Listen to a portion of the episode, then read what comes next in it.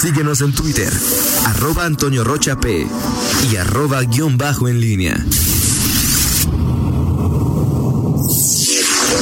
En línea con la entrevista. 8 de la mañana con 8 minutos, gracias por continuar con nosotros y ya está en la línea telefónica el titular de la Coordinadora de Fomento al Comercio Exterior del Estado de Guanajuato, que todos conocemos como COFOSE, Luis Ernesto Rojas Ávila. Eh, director, eh, ¿cómo le va? Muy buen día. Muy buen día, muy buen día Fernando, muy bien, muchas gracias y gracias a todos los que nos escuchan esta mañana. Muchas gracias por tomarnos la llamada. El día de ayer finalmente entró en vigor el nuevo tratado eh, comercial para América del Norte, conocido como TEMEC, y en este sentido preguntarle qué puede esperar Guanajuato, qué escenario vislumbra el Estado con la entrada en vigor de este tratado. Bueno, sin lugar a dudas vienen muchas oportunidades, también ah, eh, hay que ser honestos, hay que trabajar todavía en ciertos aspectos, sobre todo porque se abrieron nuevos capítulos y, obviamente hay que estar muy atentos a toda la cuestión legal, obviamente al tema del medio ambiente, eh, que, va a tener políticas muy, muy, muy estrictas, pero, pero también se abrieron eh, capítulos muy interesantes como el comercio digital transfronterizo de bienes y servicios, el comercio de productos de biotecnología y, y sobre todo hay un capítulo exclusivamente enfocado a agilizar y a facilitar el comercio eh, y, todos los procesos, todo lo que conocemos como facilitación aduanera. Yo creo que sin lugar a dudas este tratado es un refrendo hacia lo que veníamos trabajando con el NAFTA, pero obviamente ya con una cara nueva, un rostro nuevo hacia, hacia todos estos eh, aspectos tan importantes de competitividad, medio ambiente, impulso a las MIPIMES que hay que, que hay que ir este, detonando, ¿no? Entonces, hoy, hoy se visualiza el tratado como una incorporación o un eslabonamiento de las de las cadenas globales de productividad, pero por por donde se está incorporando por primera vez a las a las MIPIMES, ¿no? Entonces, ¿qué podríamos esperar? Una oportunidad de poder seguir exportando una gran cantidad de productos, de servicios libres de arancel, de poder tener un marco de referencia para poder dar confianza también a los a los inversionistas del resto del mundo y sobre todo un marco de referencia para para poder apoyarlos en el comercio exterior. En, e, eh, ¿Qué tan listo está están las empresas o la iniciativa privada de Guanajuato para poder aprovechar a, la brevedad los beneficios o las nuevas condiciones que se establecieron en este tratado? Mira, sin, lugar a dudas, hay un gran avance en comparación a, por supuesto, a 1994, cuando se dio, eh, cuando se inauguró lo que fue el NAFTA. Hoy, hoy Guanajuato pues cuenta con mayor infraestructura, ya con manufactura y manufactura avanzada. Por supuesto, hay muchas empresas que se han preparado en materia eh, referente a la competitividad, a lo que es precisamente cumplir con los estándares que piden, que pide eh, el tratado para poder trabajar en el desarrollo de maquilas y, por supuesto eh, en el comercio digital, ¿no?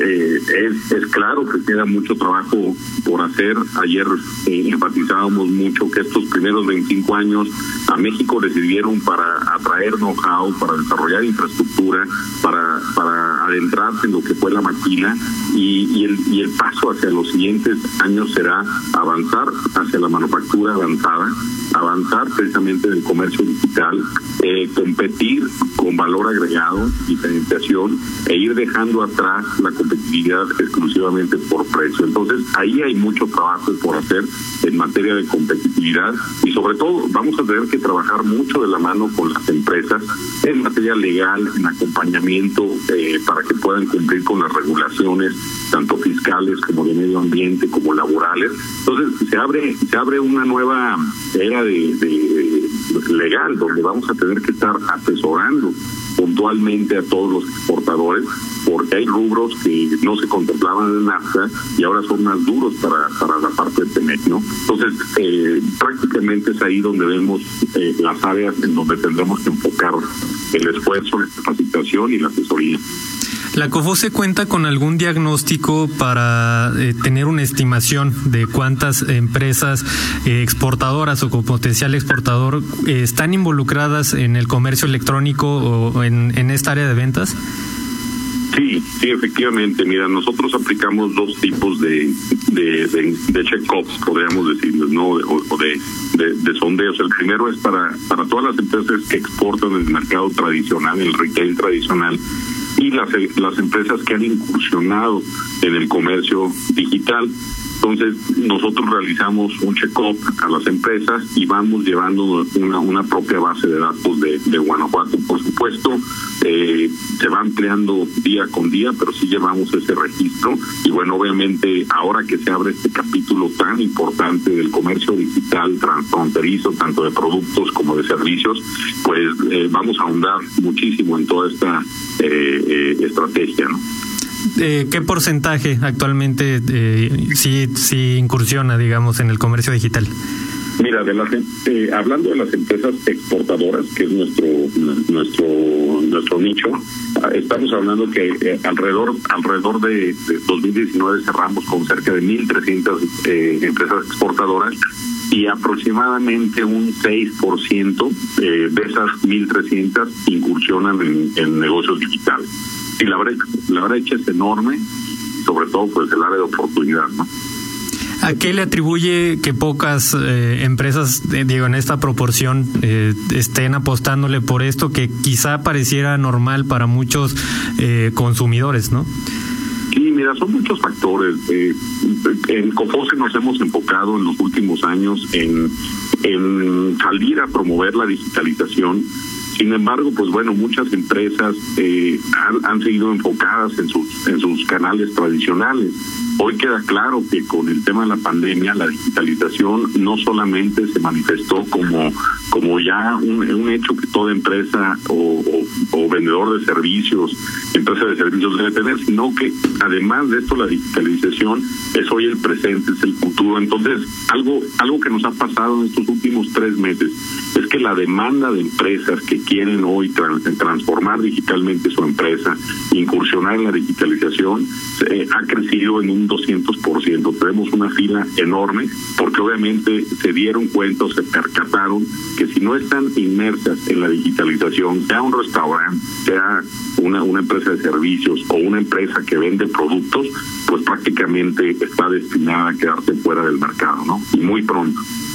Ayer el gobernador eh, hablaba justamente de que la entrada de en vigor de este tratado eh, generaría la llegada de mayor eh, inversión extranjera directa, pero también un crecimiento considerable o importante en materia de exportaciones.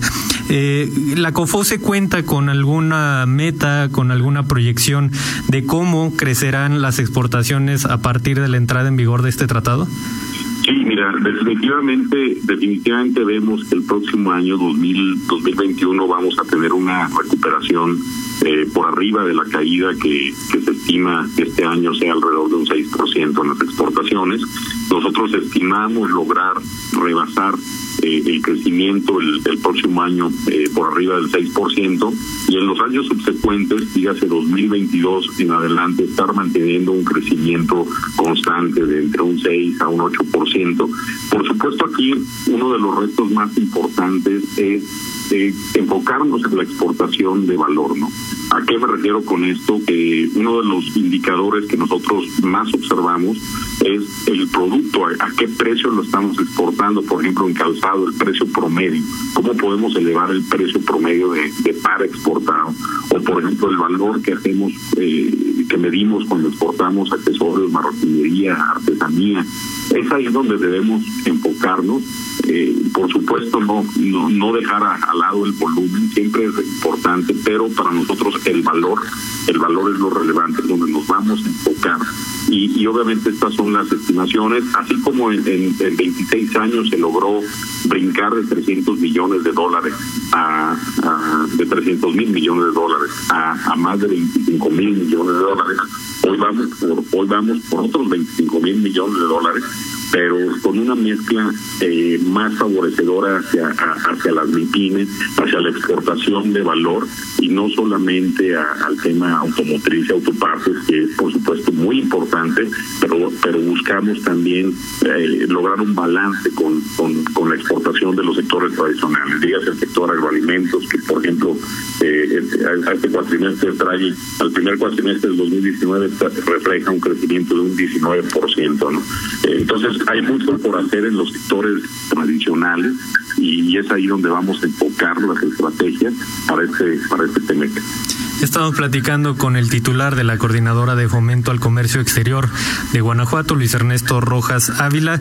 Eh, director, también preguntarle eh, cómo, cómo se podrá, digamos, reconfigurar o qué cambios en las tendencias de exportaciones se verán con la entrada del TEMEC.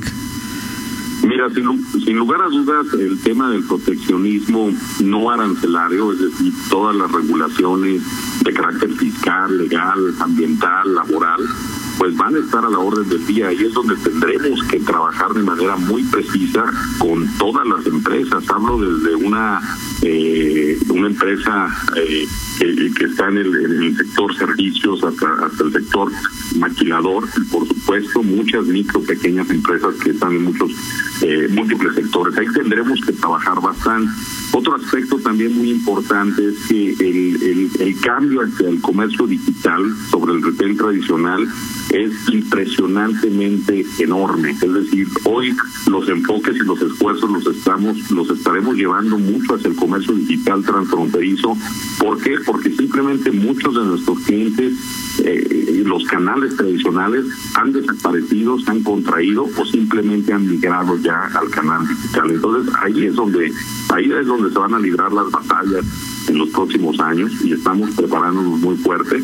Y por supuesto también el, eh, otro de los retos eh, será precisamente poder eh, llevar la manufactura a, de bajo costo a una manufactura cada vez más avanzada y, y por supuesto a, agregar mayor valor a cada producto que estamos exportando. Te pongo un ejemplo, si estoy exportando brócoli, pues tendré que exportar brócoli orgánico estoy exportando espárrago, pues tendré que llevarlo a que sea un espárrago blanco, orgánico. Y no hablo solamente de, ya en este caso, de los Estados Unidos. También eh, hay que recordar que hace, mes, mes y medio se refrendó el tratado con la Unión Europea, que si bien su economía ahorita está contraída como la mayor parte del mundo, pues también va a tener una recuperación y Europa representa un mercado interesantísimo. Asia, por supuesto, donde hemos estado creciendo mucho con Japón.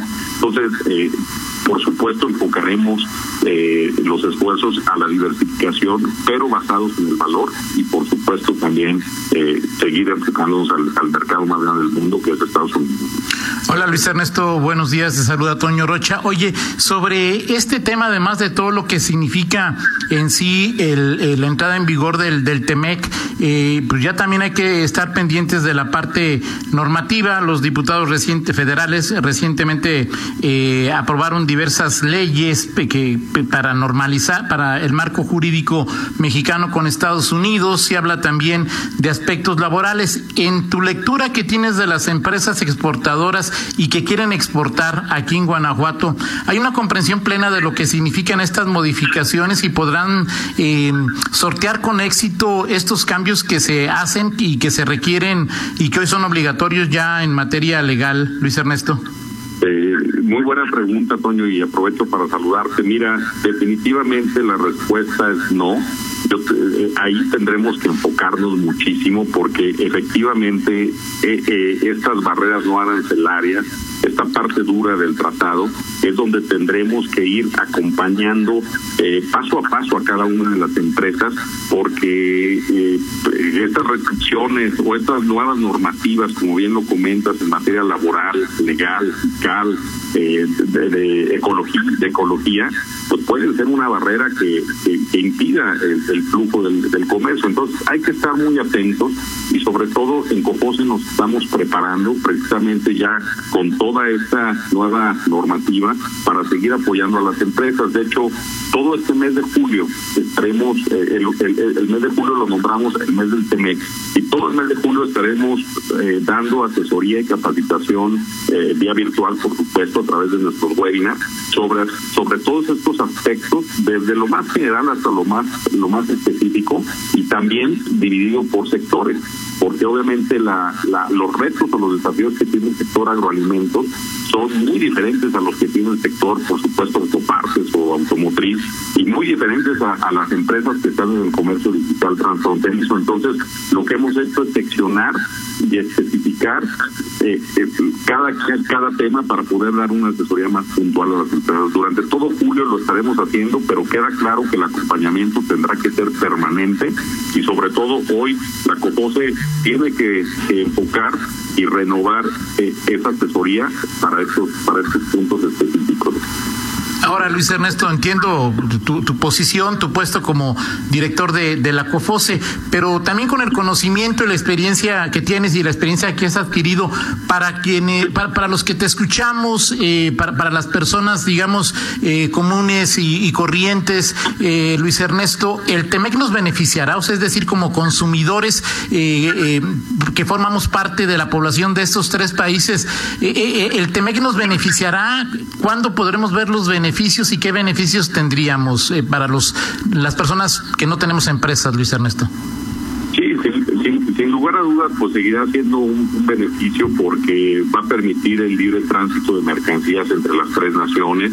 Por supuesto, pues viene, va, va a continuar la, las coinversiones, la inversión, la generación de empleos, tanto de empresas canadienses, norteamericanas o del resto del mundo que tendrán que venir a invertir a Guanajuato o a coinvertir para poder eh, cumplir con el valor de contenido regional que hoy se, hoy se exige para, para, para la industria automotriz, autopartes y, esto pues de entrada va, a seguir generando y atrayendo divisas eh, e inversión. Por otro lado también eh, en el capítulo de mi pyme, fíjate que hay dos capítulos bien interesantes. Uno es el, relacionado con cómo incorporar las MIPIMES a las cadenas globales de abastecimiento y dos, cómo llevarlas a una mayor competitividad. Y hoy, por ejemplo, si tú, si tú como empresario mexicano te asocias con una empresa americana, puedes tener acceso a muchos de los beneficios que estas empresas norteamericanas tienen a través del, eh, US. Eh, bueno, hay un organismo de, de Small Business Administration que prácticamente te permite tener acceso incluso hasta financiamientos si realizas esta coinversión con tasas preferenciales. Puedes tener acceso al programa de minorías, es un programa exitosísimo en, los Estados Unidos. Entonces, eh, definitivamente vienen muchos, muchas oportunidades en estos nuevos capítulos. Claro, soy, soy, soy muy honesto, también asociado a, a, las obligaciones que hay que cumplir en los capítulos que previamente mencioné, pero también viene esa parte bien interesante, el hecho de que eh, exista una certeza para poder seguir exportando eh, los sectores tan importantes para México, para Guanajuato, como eh, agroalimentos, calzado, etcétera, pues eso obviamente nos permite seguir siendo competitivos. Y bueno, creo que creo que ahora eh, estamos viviendo un momento histórico con la guerra comercial entre Estados Unidos y China, porque obviamente Estados Unidos, como sabemos, ha impuesto una gran cantidad de aranceles a, a, una gran cantidad de productos chinos y esto está abriendo una oportunidad muy importante para México. Por ende, ya México es el principal socio comercial de Estados Unidos, somos el tercer socio comercial de Canadá.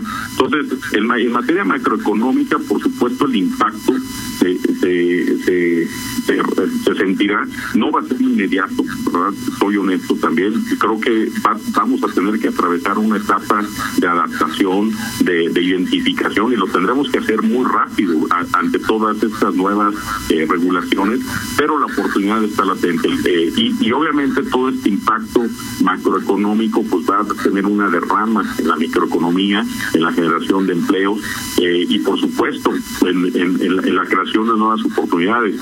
En materia digital, Toño, hay una oportunidad enorme, enorme. Hoy, hoy, hoy un empresario, un un, emprendedor joven que nos esté escuchando y que quiere iniciar una tienda digital para vender a Estados Unidos y Canadá, puede hacerlo puede exportar a Estados Unidos hasta 800 dólares con una facilitación enorme en el comercio, no necesita un agente aduanal. ¿Qué me refiero con esto? Que, por ejemplo, si tú vendieras chamarras, cinturones de piel a menos de 800 dólares, los puedes mandar a Milwaukee, a San Diego o al estado que tú quieras en la Unión Americana como si los estuvieras vendiendo en México. Entonces, esto te abre oportunidades enormes de poder llegar directamente a un consumidor, a, más de 300 millones de consumidores en los Estados Unidos, te permite llegar con tu marca, te permite brincar intermediarios, te permite tener un mayor margen de utilidad y, por supuesto, independientemente si, tu empresa es micro, pequeña o grande, puedes tener el acceso de poder, de poder crecer, ¿no? Es decir, no, ya no requieres los canales tradicionales y el marco jurídico que, que marca el tratado, pues lo permite. Entonces, el tema de facilitación aduanal, el tema de agilización en los trámites, en los procesos, el comercio digital transfronterizo, eh, la biotecnología, el capítulo de agroalimentos, sin lugar a dudas, viene acompañado de matices supuesto, hay que estudiarlo muy bien. Yo que recomendaría estudiar los 34 capítulos, no importa si eres de un sector que no te que, que, no te no, te no te relaciona directamente con algún capítulo que, que, que generalmente pueda decir bueno es automotriz yo recomiendo leerlo yo recomiendo analizar realmente la estrategia en donde se va uno a, incursionar como empresa y acercarse a Copose. En Copose vamos a estar dando, por supuesto, la asesoría puntual, el acompañamiento. Y bueno, eh, también tenemos muy buena relación tanto con el gobierno, las autoridades de Canadá, como, como con Estados Unidos, para poder entre los tres gobiernos facilitar el, comercio de, de la región.